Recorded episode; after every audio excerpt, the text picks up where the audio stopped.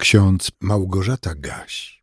Dzisiaj jest środa, 27 lipca 2022 roku. W psalmie 136, w wersecie trzecim i czwartym czytamy Wysławiajcie Pana nad Pany, albowiem na wieki trwa łaska Jego. Tego, który sam czyni wielkie cuda, albowiem na wieki trwa łaska Jego. Jeden zaś z trędowatych, widząc, że został uzdrowiony, wrócił donośnym głosem chwaląc Boga i padł na twarz do nóg Jego, dziękując Mu. To słowa z Ewangelii Łukasza z 17 rozdziału, werset 15 i 16. Dziesięciu trędowatych zostało uzdrowionych, bo Jezus tego chciał. Dziesięciu trędowatych zostało w pełni uszczęśliwionych, bo Jezus tego chciał. Dziesięciu oczyszczonych trędowatych pobiegło do miasta, aby pokazać się kapłanom i otrzymać od nich zaświadczenie, że są zdrowi, bo trąd z ich ciała znikł. Znikły też wszelkie ślady po trądzie, tej straszliwej, w tamtych czasach śmiertelnej i zaraźliwej chorobie. Kapłani na pewno bardzo byli zdziwieni cudem uzdrowienia aż dziewięciu trędowatych, bo jeden spośród nich zawrócił, gdy stwierdził, że jest całkowicie zdrowy. On nie śpieszył się po zaświadczenie wystawiane przez kapłanów ludziom, którzy w niezrozumiały sposób zostali od trądu uwolnieni i oczyszczeni. Ale śpieszył się do Jezusa z podziękowaniem za cud uzdrowienia. Ten oczyszczony z trądu i uszczęśliwiony człowiek miał odpowiednią motywację, by wrócić do Jezusa i oddać Bogu chwałę. Można pytać, dlaczego tylko jeden miał potrzebę okazania Jezusowi prawdziwej wdzięczności. Dlaczego tylko jeden wrócił, padł na twarz do nóg Jezusa i szczerze dziękował, a tym samym oddawał Bogu należną chwałę. Nie wiem dlaczego tylko jeden, ale wiem, że niestety najczęściej tacy są ludzie. Proszą, błagają, a potem zapominają podziękować, a nawet więcej. Nie mają świadomości, że Bogu należy się oddawanie chwały, uwielbiania, wywyższanie Go.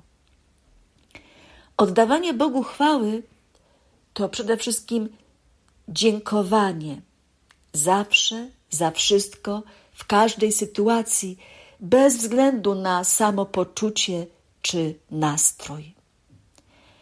Kochani, czy dzisiaj rano, po przebudzeniu się ze snu, zanim wstaliśmy z łóżka, skierowaliśmy swoje myśli ku górze, do Ojca w niebie? Na przykład słowami znanej porannej pieśni? Kiedy ranne wstają zorze, Tobie ziemia, Tobie morze, Tobie śpiewa żywioł wszelki, bądź pochwalon, Boże wielki. A człowiek, który bez miary, obsypany Twymi dary, coś go stworzył i ocalił, a czemuż by Cię nie chwalił? Ledwie oczy przetrzeć zdołam, wnet do mego Pana wołam, do mego Boga na niebie i szukam Go koło siebie. Wielu snem śmierci upadli, co się wczoraj spać pokładli. My się jeszcze obudzili, byśmy Cię, Boże, chwalili.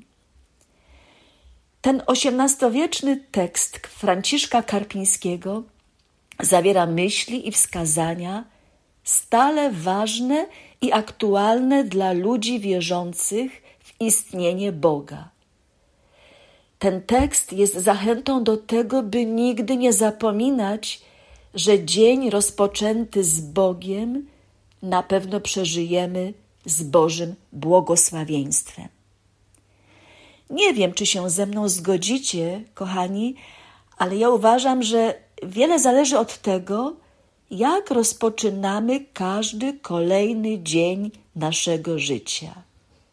Jeżeli nasze usta są pełne uwielbienia i chwalenia Pana, wtedy dzień jest przepełniony wspaniałością Jego łaski, jak też dzisiaj przekonuje nas psalmista.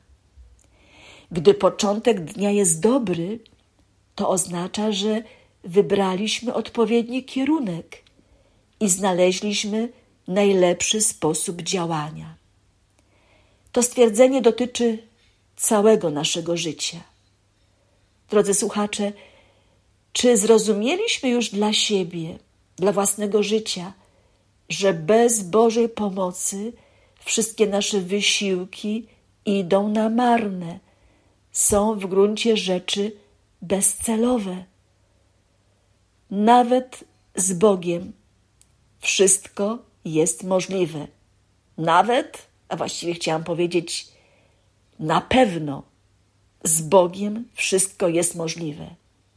Jego błogosławieństwo zwielokrotnia nasze siły, przynosi wewnętrzny spokój, daje pewność, że nasz trud nie będzie daremny, że nawet kłopoty i cierpienia są po to, abyśmy doświadczali wspaniałości Bożej łaski i miłości. Tak jak owi trędowaci, o których opowiada nam ewangelista Łukasz. Modląc się rano, w południe, wieczorem, zyskujemy konieczną pewność, że nasz Bóg jest z nami że błogosławi, że czuwa, wspiera, dopomaga, a w odpowiednim momencie czyni cuda, również w Twoim i moim życiu. A my, czy podobnie jak psalmista, powtarzamy: Wysławiajcie Pana nad Pany, albowiem na wieki trwa łaska Jego tego, który sam czyni wielkie cuda, albowiem na wieki trwa łaska Jego. Czy podobnie jak oczyszczony z trądu Samarytanin, wracamy z radością i wdzięcznością do Boga, aby przed Nim padać na kolana i dziękować i oddawać Mu chwałę, cześć, należne uwielbienie?